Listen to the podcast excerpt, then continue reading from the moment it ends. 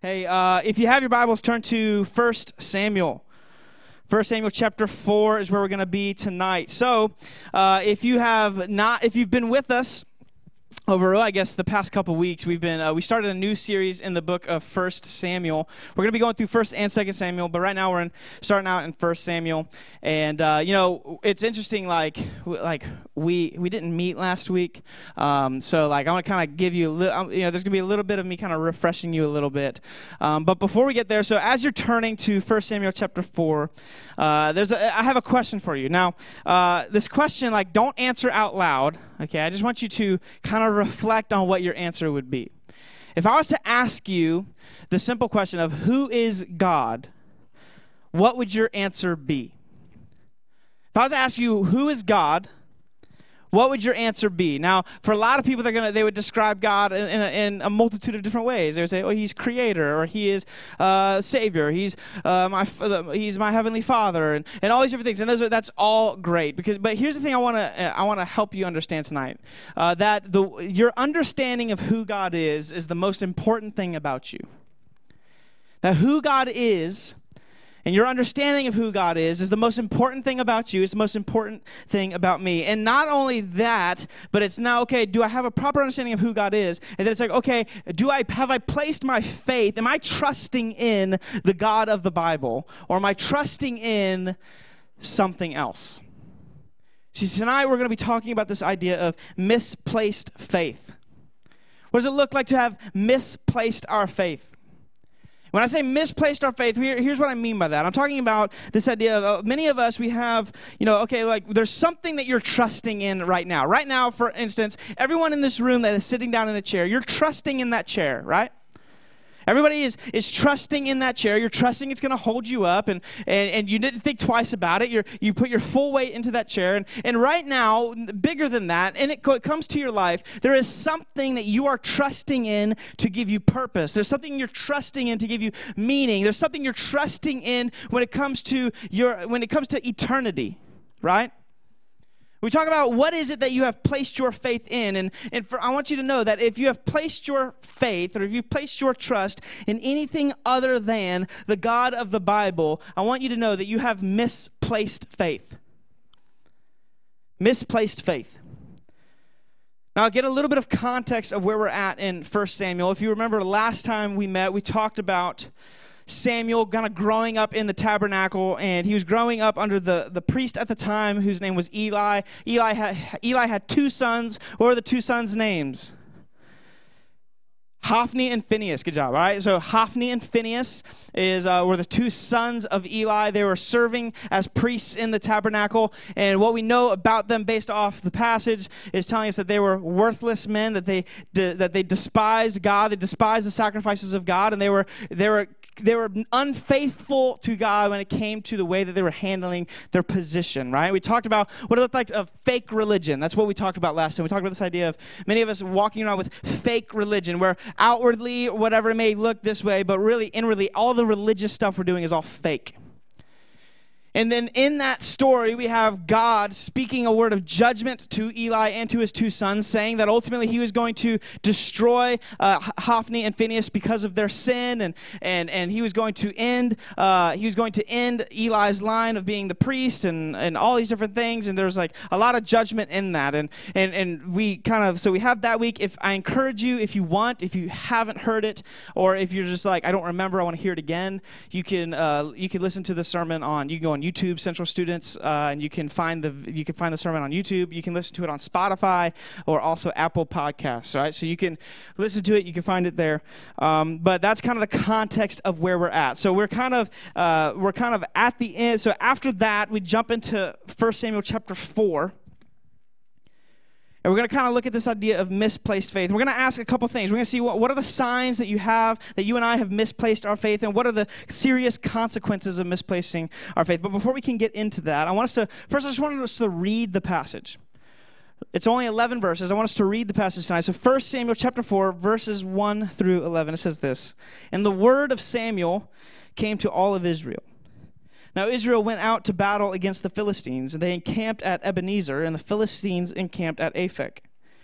The Philistines drew up in line against Israel, and when the battle spread, Israel was defeated before the Philistines, who killed about 4,000 men on the field of battle. And when the people came to the camp, the elders of Israel said, Why has the Lord defeated us today before the Philistines?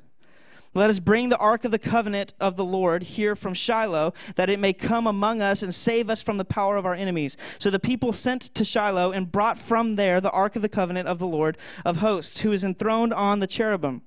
And the two sons of Eli, Hophni and Phinehas, were the ones uh, were there with the ark of the covenant of God. As soon as the ark of the covenant of the Lord came into the camp, all of Israel gave a mighty shout, so that the earth resounded. And when the Philistines heard the noise of the shouting, they said, "What does this great shouting in the camp of the Hebrews mean?" And when they learned that the ark of the Lord had come into the camp, the Philistines were afraid, for they said, A God has come into the camp. And they said, Woe to us, for nothing like this has happened to us before, has happened before. Woe to us! Who can deliver us from the power of these mighty gods? These are the gods who struck the Egyptians with every sort of plague in the wilderness. Take courage and be men, O Philistines, lest you become slaves to the Hebrews as they have been to you. Be men and fight. So the Philistines fought, and Israel was defeated and they fled, every man to his home, and there was a great slaughter, a very great slaughter, for 30,000 foot soldiers of Israel fell. And the ark of God was captured, and the two sons of Eli, Hophni and Phinehas, had died. Now, before we kind of jump into the rest of our passage tonight, I want to say you, you, saw something come up a couple times in there. It's this idea of the Ark of the Covenant, right? The Ark of God. Now, I'm going to, without getting into too much detail, uh, the Ark of the Covenant for the people of Israel was the most sacred possession that they had. It was a it was a chest that uh, that essentially it symbolized the God's throne amongst His people. It symbolized the presence of God amongst the people. It was kept in the most holy place in the tabernacle. After that, it was kept in the most holy place in the temple. No one saw it other than the high priest when he went in to offer sacrifices. It was God's presence amongst His people. It's very important to keep that in mind as we kind of continue on in our passage tonight. So, well, again, we're talking about this idea of misplaced faith. So, first thing we're going to see, though, is the source of misplaced faith. What is the source of misplaced faith? What faith? What what exactly is it that causes us to place our faith in lesser things? What is it that causes us to place our faith in these lesser things? As you study your Old Testament, you'll see that the people of Israel are constantly giving themselves over to idol worship. I don't know if you've if you spent any time reading your Old Testament, you'll see this that the people of Israel are incredibly faithless when it comes to worshiping God. They worship all these false gods, worship all of these idols, and continually they're found uh, they're found to be worshiping other gods giving themselves over to these uh, other gods. And ultimately, this is like the thing that you see like throughout their entire history. Now, it's very easy for us to read something like this, to read many of the shortcomings of the Israelites and look at them with a mindset that says this How could you do that? Right? It's very easy for all of us. I find myself doing this when you read some of the things that the people of Israel do, and you're just like, you, you want to just like slap them, right? He's like, What is wrong with you? This is the God that brought you through the Red Sea. This is the God that did all of this for you. Like, what is your problem? But I want you to understand something that that he, we need that the Bible and in particular the Old Testament serves many purposes, but there's two real main purposes that I want us to keep in mind. The first thing I want you to keep in mind is this that the Old Testament serves to do this. It helps us to, it shows us who God is. The Old Testament shows us who God is. We learn of the attributes of God all throughout the Old Testament. We learn of his power and of his justice. We learn of his grace and his mercy. We learn of his faithfulness to keep his promises, right? And so on and so forth. We learn a lot about who God is. But not only do we learn about who, a lot about who God is, there's another purpose that the Old Testament serves. This is also shows us who we are shows us who you and I are. You see, the sinfulness of the people of Israel, in many ways, acts as a mirror for us to look into and see ourselves. See, oftentimes it's very hard for you and I to be able to identify sin in our own lives, right? We often don't judge ourselves accurately. But you know, the sin that we're, that we're often the most blind to is our own. I find that really interesting. That it's very easy for us to recognize the sins of others, but we struggle to recognize our own sins. And what you see is that the people of Israel act as a mirror for us, not for us to be able to say, "Well, it's a good thing I'm not like them." They act as a mirror for us to be able to see, "No, I am just as sinful as they are." I'm just, I, I have the same tendency to worship idols. I have the same tendency to, uh, to doubt God's promises for me. I have the same tendency to forget all the incredible things that God has done for me. I am just as incapable of keeping the commands of God as they are.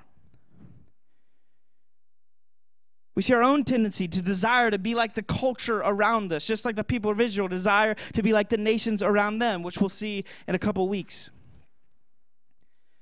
I say that to say this that you and I constantly do exactly what the people of Israel do.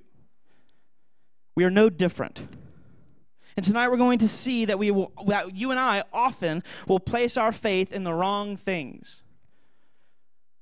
Just like the people of Israel placed their faith in the wrong things here, it's important for us to know that we are so prone to do this too. And the reason is quite simple is that we're all sinful people. That we're sinners. We were born, we were born in sin, as Scripture tells us. And, we're, and if we're honest, we don't even realize the fact that we do the sins that, that we see the people of Israel do. We don't even realize the fact that so many of us, maybe you think, you are convinced that you are truly trusting in the God of the Bible, but if you really, really, really get down into it, you're actually not. So, what we desperately need is one, now we see, okay, the source of our misplaced faith is the fact that we're sinful people. And all of us are prone to do this, no matter no matter who you are, whether you're a pastor or whether you're you're a student, whether you're a leader, doesn't matter. All of us are prone to do this. So what we desperately need to do is be able to diagnose we need to diagnose our misplaced faith. We need to be able to see, okay, where is it? How can I know that I have placed my faith in lesser things? And we can learn how to do that by observing what happens here in 1 Samuel chapter 4. So, with that, we get to our second point, which is the longest point, and it is this. We have the source of misplaced faith. Second thing we see is the signs of misplaced faith. What are the signs of misplaced faith? If you read, go back to the passage starting in verse 2. It says, The Philistines drew up in line against Israel. When the battle spread, Israel was defeated before the Philistines, who killed about 4,000 men on the field of battle. And the people had uh, came to the camp. The elders of Israel said, Why has the Lord defeated us today before the Philistines? Right away, we see something interesting. We see that the people of Israel go into battle against the Philistines. Now, if you know your Old Testament, you know that the fact that they're even having to battle, they're even, they're even having to battle against the Philistines in the first place is due to their disobedience generations earlier. But they go up to, in battle against the Philistines, and they're defeated. They are defeated in battle. And their first reaction is to ask why. Why has the Lord defeated us? Why is this? Because up to this point in Israel's history, defeat in battle was pretty rare. They didn't lose in battle very often. Israel doesn't lose in battle very often, but when they do, there is always a reason that they lose. I want you to understand that. There is always a reason the people of Israel lose in battle in the Old Testament when they do. And it goes back to God's covenant with Israel that you see uh, earlier in the Levitical law. I, I told you this last time uh, that we gathered together. I told you that some of those parts of the Bible that can be kind of a struggle to read and a struggle to understand. I want you to know that it's very important that you take time to read those things because if you don't, you're going to miss a significant portion of what the scriptures are trying to teach us. If you go back to Leviticus chapter 26, you see that ultimately God gives the people of Israel the law. And then he gives them a series of blesses for obeying the law. If you bless the law, this is, or if you keep the law, this is how I will bless you. And if you disobey me, if you go against what I've commanded you, then there are curses that are associated with that. And of the curses, of the blessings and curses, when they are obedient to God, God promises that they will experience military victory. They will defeat their enemies. And when they are disobedient to God's commands, one of the curses is that they will experience defeat that they will not be able to stand against their enemies. Leviticus 26, 17 says, I will set my face against you, and you shall be struck down before your enemies. Those who hate you shall rule over you, and you shall flee when no one pursues you. See, as, bar- as part of God's covenant with Israel, one of the curses for disobedience was that they will not experience military victory. You see this also in Joshua chapter 1 when God comes to Joshua and he tells him to obey the words that I have commanded you. Do not turn from them to the right or to the left so that you may have success in the land. So, from very early on, we see that the people's success and their prosperity is undoubtedly linked to their faithfulness to the covenant that God made with them. You with me? You tracking with me? All right. So their their their their their prosperity and their success in the land is linked to their ability to keep the covenant that God has made with them. We see this in Joshua. We see it on full display throughout the book of Judges. What happens when the people of Israel go against God? God allows them to be taken over, and then they are miserable for a long time, and then they cry out to God, and God raises up a judge and delivers them, and then they experience prosperity. And then what happens?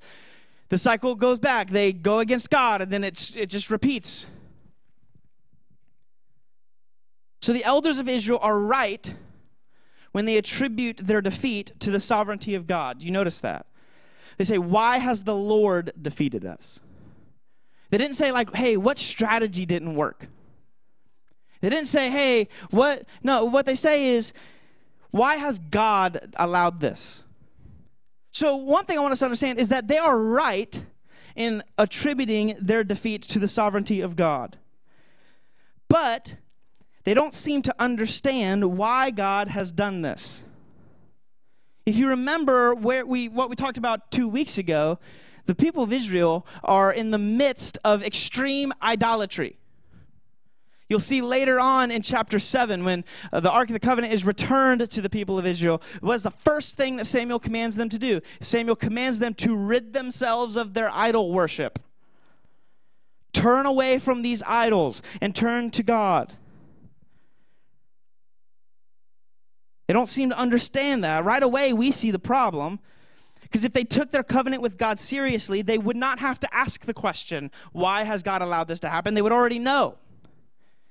Certainly, they would understand what the problem is. And here we quickly see things turn south. What they do in response to their defeat is that they don't repent they don't they don't identify the problem what they do is this they say they don't seek god they don't pray to him they don't repent they say this hey let us bring the ark of the covenant Here's what we'll do we'll go get the ark and we'll bring that into battle with us. And then because we've brought the ark with us, then God has to give us victory.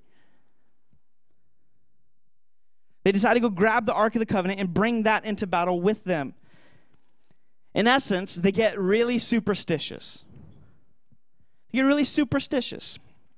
They think, hey, this is what we'll do.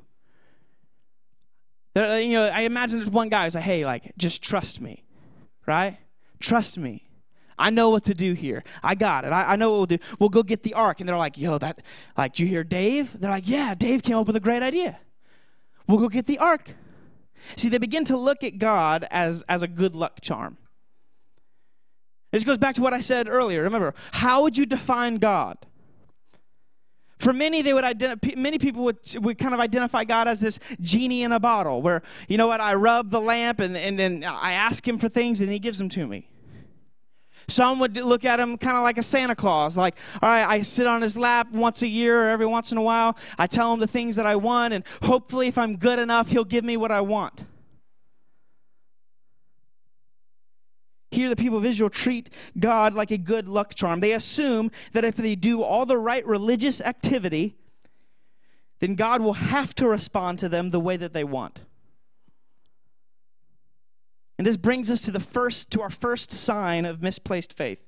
You could tell that you have misplaced your faith because one, you have an incorrect view of God.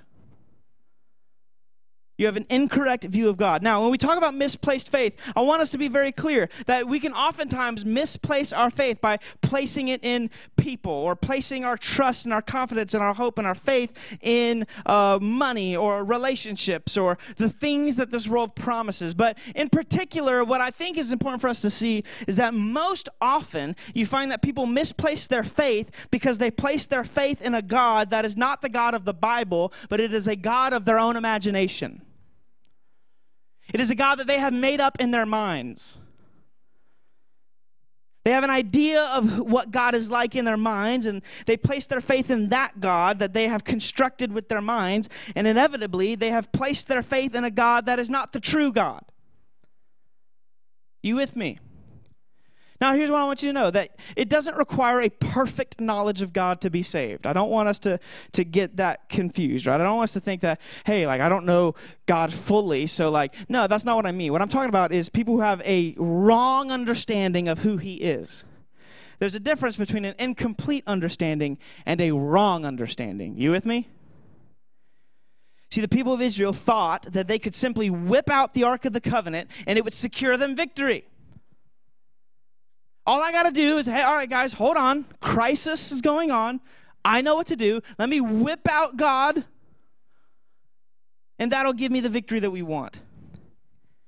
And ultimately, the reason that they thought this boils down to the fact that they have a wrong view of who God is. They believe that God worked for them, that God was the God of Israel, that God worked for them. They assumed that they could manipulate God to do their will in their minds, God existed to bless Israel. That's why he exists. That's why he's here. That's why he's got our back, is because God exists to bless them. And when he failed to bless them, then something had to have been off. Clearly, maybe he needed to be reminded of that or, or whatever it is. So they resort to superstitious means to get God to respond the way that they want. Their faith was in a God that was ultimately like them. And this is where many people are today. Maybe perhaps this is where you are in this room. If you were to go around and ask people who God is, what they would do is inevitably they would describe to you a God that is simply a more powerful version of themselves. He likes the things that I like. He wants the things that I want in the world. He, uh, he, he acts like me. He thinks like me. He loves the things that I love. And, but he's just a more powerful version. Now, we may never admit it. We may never admit it, but we do this all the time when it comes to God. We do this all the time. Many people think that if they simply slap God on something in their life, they, they, they just take God and they slap the God sticker, the God label on it, that God will have to bless it. That God's gonna bless it and God's gonna make it work. They spend all of their time on social media making sure that they look just like the world, posting the things that the world posts and dressing the way that the world dresses and, and doing all these things that look like the world. But in their bio, it says John 3.16, and they're like, hey, hashtag blessed. And we laugh, but this is how many people view their lives. I'm sure many of you in this room do this. I just slap the Jesus label on it, and no matter what it is, whether it blesses God or not, God has to bless it.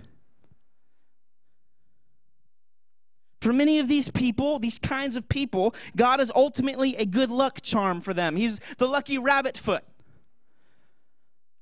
He's the thing that gives them good luck. Here's another example. Let's say you're in a relationship. See, yeah, now everyone listens, right? Let's say you're in a relationship. And let's just be honest, it's just unhealthy. Not even to say that like you're both not Christians. Maybe maybe you both love the Lord, but it's just not right. It's not God's will for you. It's not God's desire for you. But you say in your mind, "No, I want God to be I want God to be glorified through this relationship." And you think that because you have that mindset, then it means that God has to bless it. No, it doesn't. Well, I want God to be I want God to be glorified in this relationship. It doesn't have to be a dating relationship. Maybe it's a friendship. Maybe it's whatever it may be. But I got, I want God to be glorified in this and because of that he has to make it work.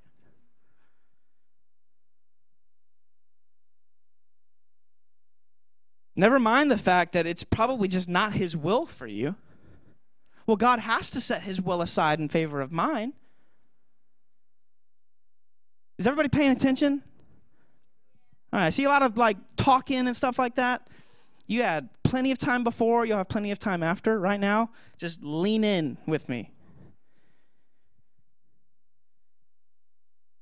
Or maybe this is what we do we resort to prayer and we ask God to give us something that we want, even though, if we're honest, it's clearly not in His design for our life.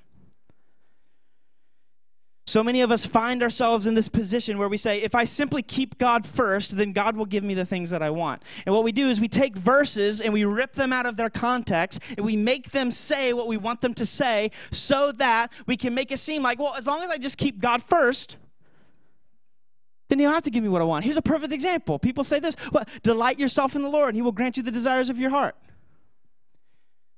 Oh, okay, so if I just delight myself in God, he'll give me the desires of my heart. But Let's read the what, what does that verse say?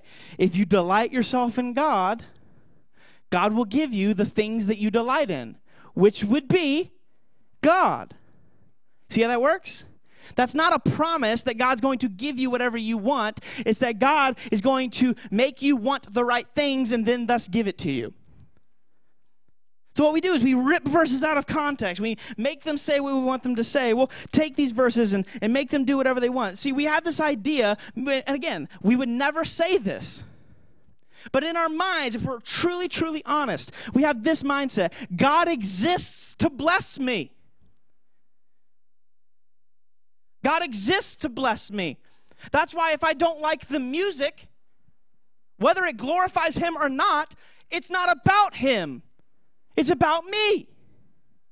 It's about if I like the music. It's about if I like the style of preaching. It's about if I like this or I like that. That's why people jump from church to church to church to church. Now, don't get me wrong. Sometimes God calls you from one church to another church. That's how I got to Central in the first place. But I want to encourage you maybe, maybe, maybe God has you where He has you, not so you can judge the church and see if it meets all of your desires, but He has you where He has you so that you can bring the change that you wish you could see.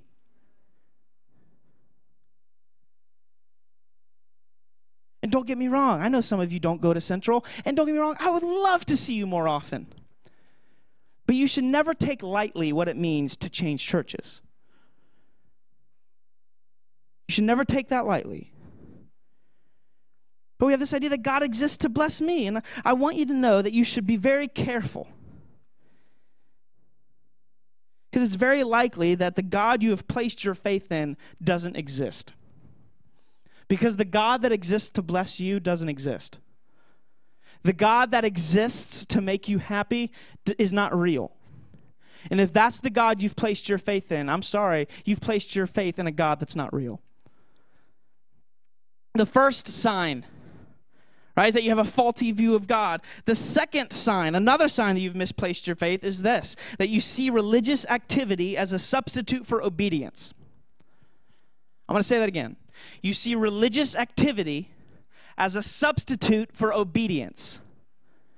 Some of you are like, what do you mean, Mike? Well, let's look. The people of Israel take the most sacred religious symbol they have the, the, the, the symbol of the throne of God and his presence amongst his people. They take it out of the holy place that it belongs, and they seek to bring it into the battle with them in hopes that it's going to secure them the victory. Undoubtedly, I'm sure as they're doing this, they're thinking of all the times that the Ark of the Covenant was gone before the people of Israel, and it did bring them victory. I'm sure they're thinking of the time where Israel crossed the Jordan River and the priests carried the Ark of the Covenant into the river. And when they did this, the river excuse me, the river stopped up. And as long as the priests held the ark there, and then the water stopped up and the people could cross over on dry land. Maybe they're thinking of the time where their uh, generations before them, where the people of Israel marched around the walls of Jericho. And when they marched around the walls of Jericho, what went before them? The Ark of the Covenant went before them. And the walls came tumbling down, and, and God gave them a miraculous victory. Surely they're thinking, man, if we just do what they used to do, then God has to bless us, right? If we just go back to what, if we just do what they did, then God has to give us the victory. What they're trying what they're doing is they're trying to find a way to force God to act. They're seeking to force God's hand. They're looking at these past things. And see, the people of Israel take the Ark of the Covenant. Think about this the most holy object in all of Israel, and they seek to use it as a means to coerce God into action. What a dangerous thought that they think they could do that. They take a good thing now, some of us are like, all right, what, what does this have to do with me? Well, let's let's kind of simplify what's going on here, and then let's apply it, right? It's like they take a good thing that is meant to honor God and help them, and they use it as a means to try to force God to do their will. Now, God has to act the way that we want because we did this thing. Now, I know you're probably thinking, man, like, when do I ever do that? When do I ever do that? Or, or when are there times where I take a good thing meant for God's glory and, and my good and I use it in a manipulative way? Well, let me ask you this What does your prayer life look like? What does your prayer life look like? Now, I want to be very, very clear. We are invited to take our requests to God. Okay? That we are, we the, the bible tells us over and over again that we should take the things that we take our desires take the things that we want and we should ask god.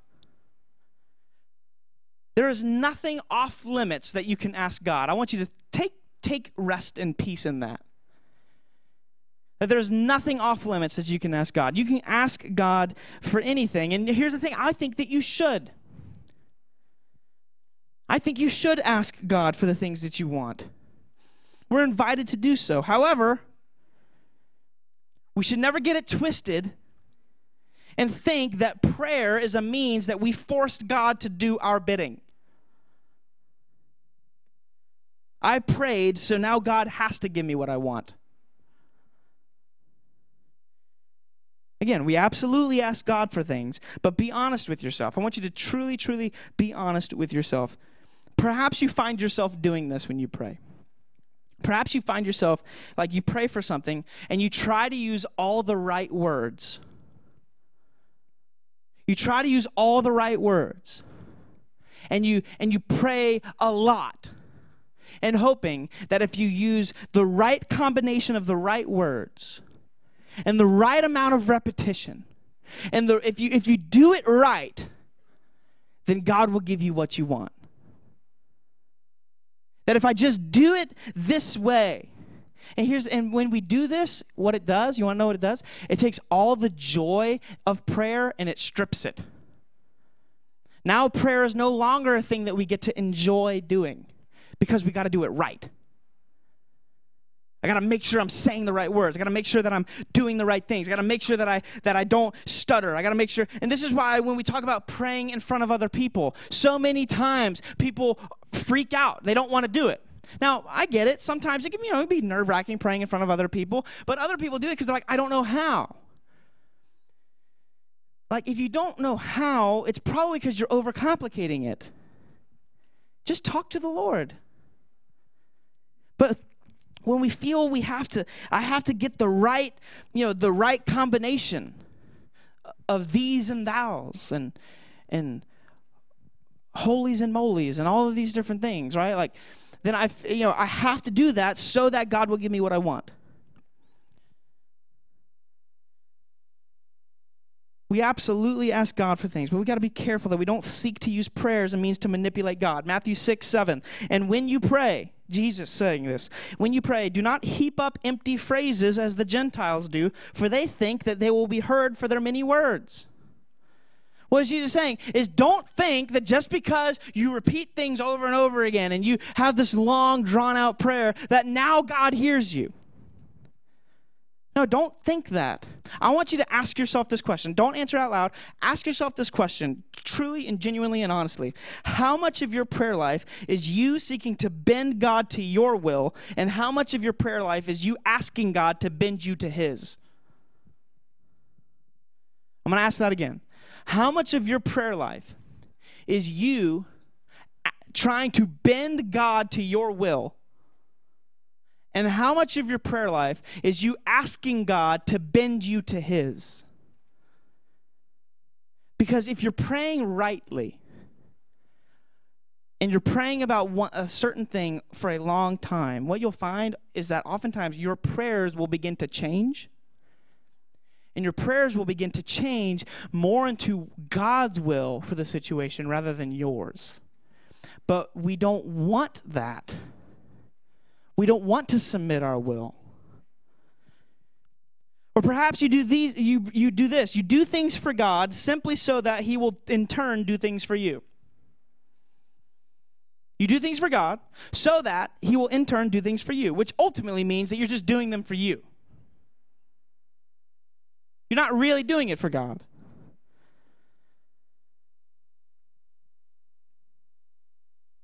Right? You serve.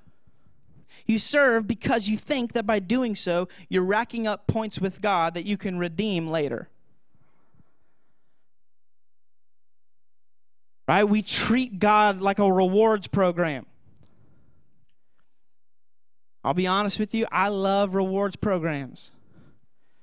One that I use a lot is Chick fil A.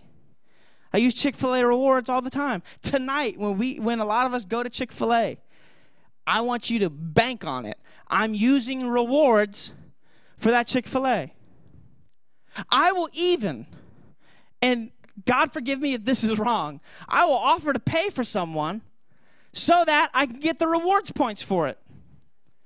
And what I know is that if I purchase Chick fil A enough, I'll eventually get enough points that I can redeem something I want and not have to pay for it. And a lot of us look at our walk with God that way. That if I do this enough, I'm gonna I'm gonna go to church. I'm gonna serve. I'm gonna I'm gonna lead Bible study. I'm gonna I'm gonna sing on stage. I'm gonna do this. I'm gonna do this and do this. And eventually, if I do that enough, I think that that will put me in a position where I can then ask God for things and He'll give it to me. I will rack up enough rewards points. I want to rack up points that I can use later. Here's a warning that I want to give to you. Don't treat your relationship with God as transactional. Don't treat your relationship with God as transactional. I do this for God, and then He does this for me. Please know that God does bless obedience.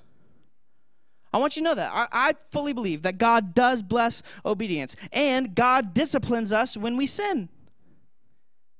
God disciplines us when we sin, He blesses us when we obey. But we must never think that God owes us a blessing because we acted religiously. God owes me a blessing because I did this. I acted religiously. See, when you begin to look at your walk with God, like the people of Israel are looking at it here, you begin to not only determine when God will act, but you also are now the one that determines what it looks like for God to act correctly. And what you have done is you have placed yourself in the position of God. I determine what God does, and I determine what is right and what is wrong. And what happens is this you're the one that's sovereign. Because you're the one that determines when God acts. And you're the one that determines when God gives gifts and when He doesn't. You take the role of God on yourself as if God has to ask you permission. See, now, if the people of Israel would just take a moment, they would realize that their defeat is because of their idolatry. If they would just take a moment, they would realize their, their defeat was because of their sin is because they've wandered from God. But here's what I want you to know. If you go back to Leviticus, if you go back to the blessings and the curses, after God lists out these curses for disobedience, later on in Leviticus 26, he tells them this. Verse 40, but if they confess their iniquity, essentially God's saying, but if they repent, if they repent, I'll remember my covenant with them and I won't bring this calamity on them. What God is saying is that if they repent, I will turn from my, I will relent from my anger and my wrath and my judgment and my condemnation on them, and I will not bring it about on them. I will remember my covenant with them. So here's the thing what does God want from Israel here? Israel is defeated in battle. What does God want? God, does, he, he wants them to repent. It's simple. He wants them to repent and return to Him. He doesn't want all the religious gallivanting. He doesn't want them bringing the Ark of the Covenant and blowing trumpets. He doesn't want them doing all of this fake showmanship. He wants repentance and obedience. And many of you need to understand this that when you stray from God or when you sin or when you fall short, God doesn't want your fake show. He wants repentance and obedience. That's it.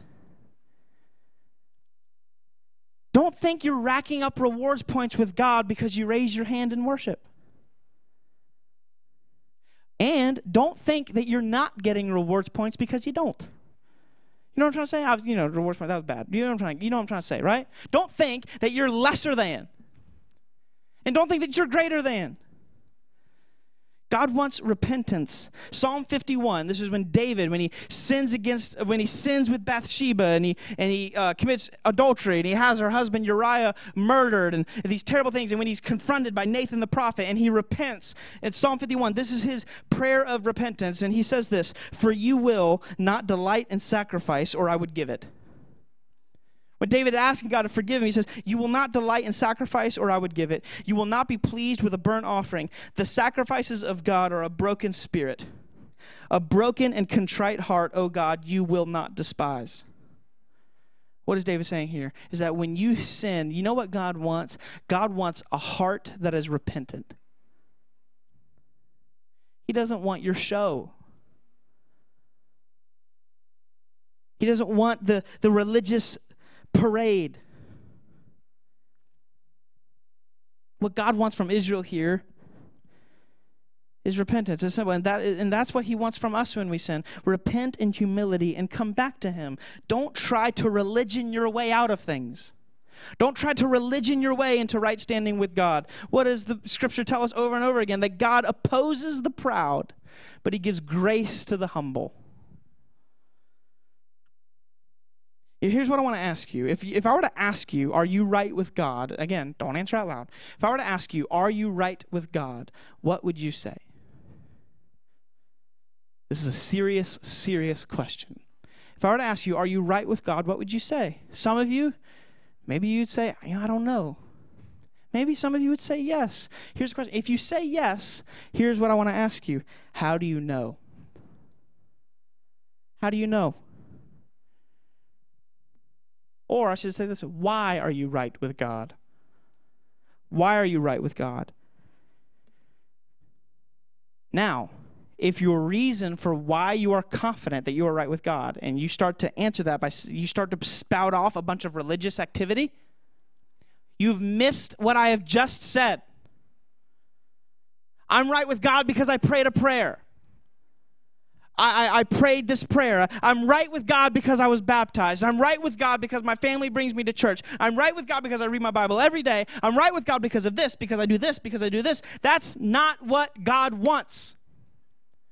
All of that activity, apart from a heart that is repentant of sin, means nothing.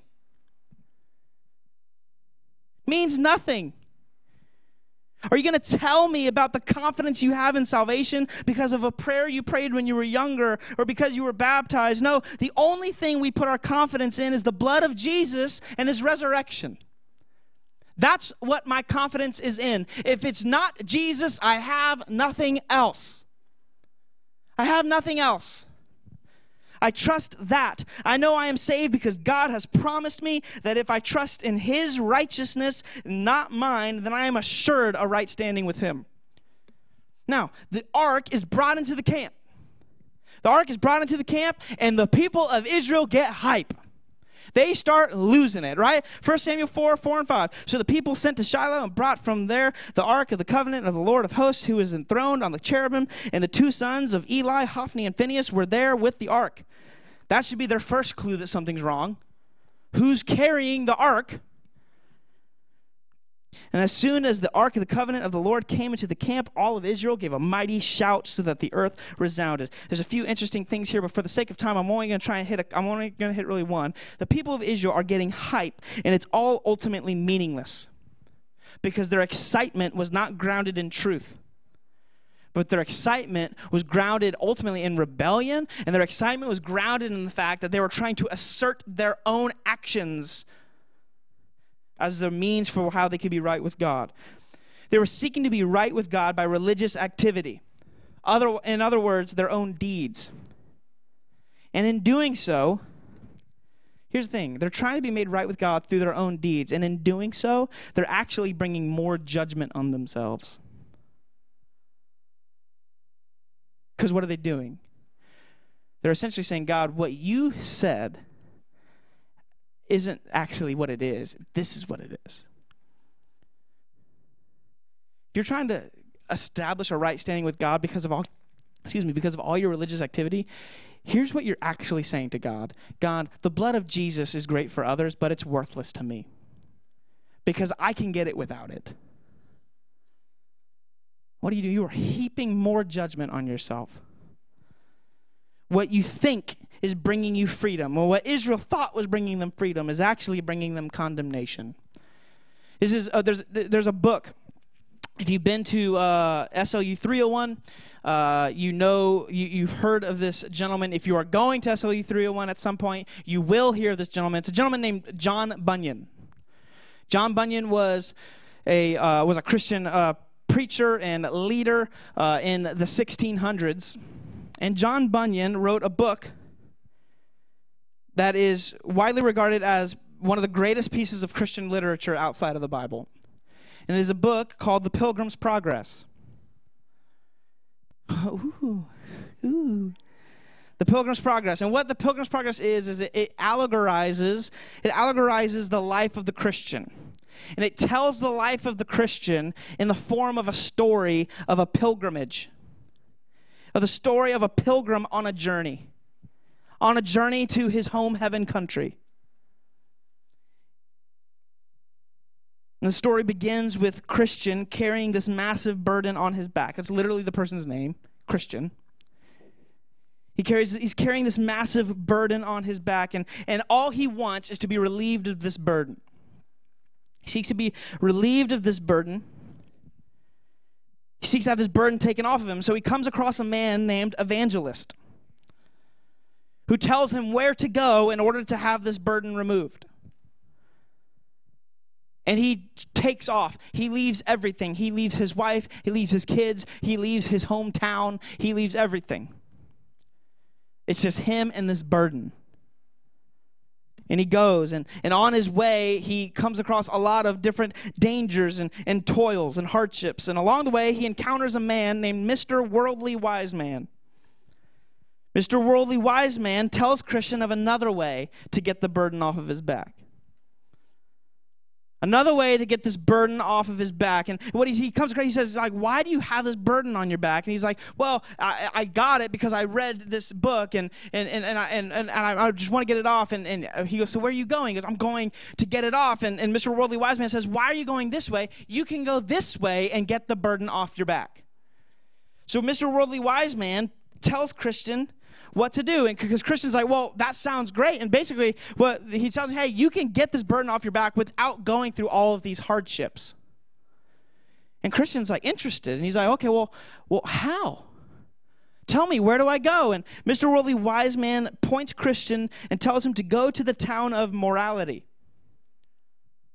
Go to the town of morality, and there he will meet a man named legality or legalist and he'll tell you how to get the burden off your back. So Christian heads that way, but when he finds, what he finds is that as he strives to get to morality, the burden on his back gets heavier and heavier.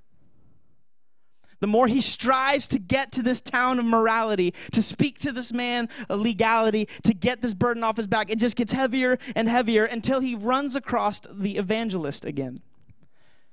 An evangelist rebukes Christian for getting off the path that he's supposed to be on, but then he lovingly points him back in the right direction. And he warns Christian about Mr. Worldly Wise Man, and he speaks of him this way. Now, I'm going to kind of translate it a little bit because it's written in old 1600s English. All right? This is essentially what he says.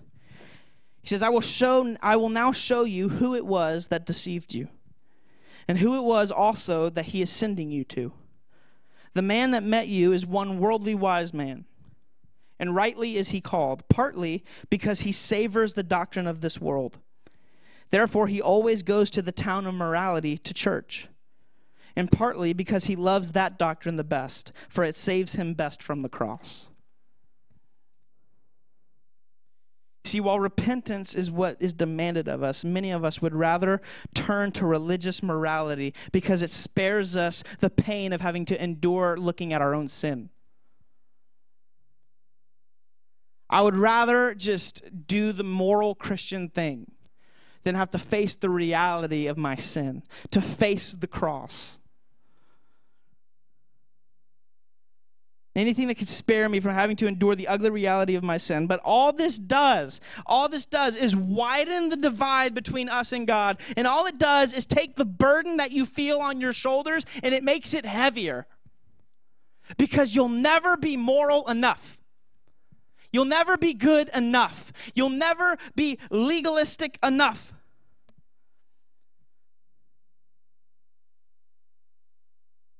All it does is increase the burden rather than lift it. Which brings us to our last point. It's the seriousness of misplaced faith. As you read the rest of the passage, what happens? They take the ark into battle and they get destroyed. 30,000 men of Israel die. Interesting, when the, the Philistines hear of this, what's going on in the camp, they're kind of freaking out. They're like, yo, what's going on?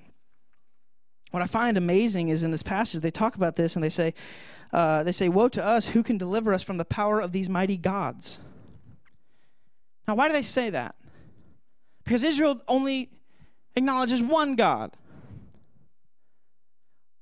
Here's the thing the seriousness of misplaced faith. When we place our faith in lesser things, here's what it does it sends a bad message to the world that the Philistines couldn't tell that Israel only worshiped one God because, from their perspective, they worshiped many. They worshiped many. Some of you wonder why you don't have a positive impact on others for the kingdom of God. And it's probably because, from their perspective, you don't worship gods any differently than they do. What's the difference? When you trust in either a God of your own imagination or you trust in the things of this world, you are sending a message to the world that the God that you, that you supposedly profess is not worth your soul allegiance. We condemn people by proclaiming a misplaced faith.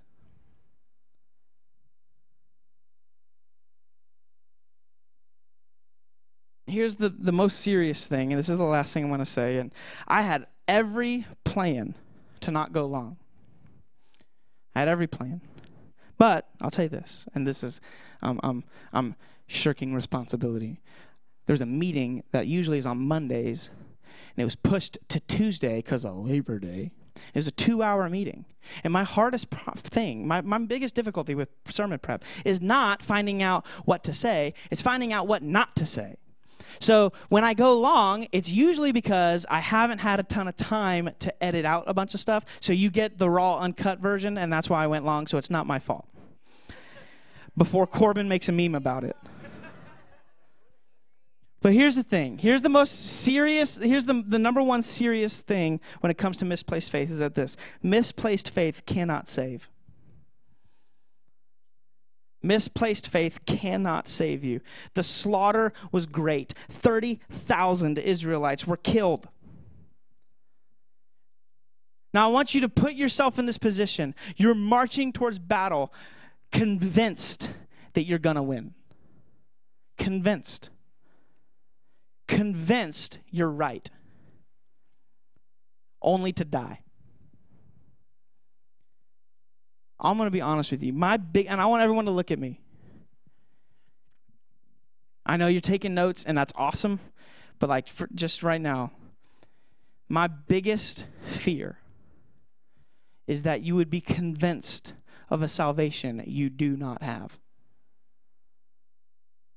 That is my biggest fear for you. Is that you would be convinced that you're marching through life on your way to victory only to have a misplaced faith that cannot save you. And the sad part is is that you don't even know it.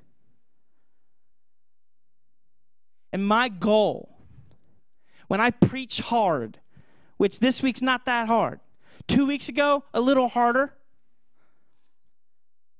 When I preach hard, my goal is not to make anyone feel bad. My goal is not to, to beat anybody up. My goal is to shake you to the point to where if you don't have a right relationship with God, I want you to at least know it. I don't want to make anyone who is a Christian doubt their salvation, but if you're not a Christian, I want to make you doubt it. I want you to ask the question Am I actually saved? 30,000 Israelites were killed. And this happens because they had a misplaced faith that ultimately let them down when it mattered the most. And when it matters the most for you is not when times get difficult. When it matters the most for you is when you stand before God. And your mom won't stand with you, your dad won't stand with you, your cousins won't stand with you, your pastor won't stand with you, your friends won't stand with you. It is you and God. And what will you have to say? Where was your faith? Was your faith in the God that's standing before you? Or was it in a God that you made up in your mind?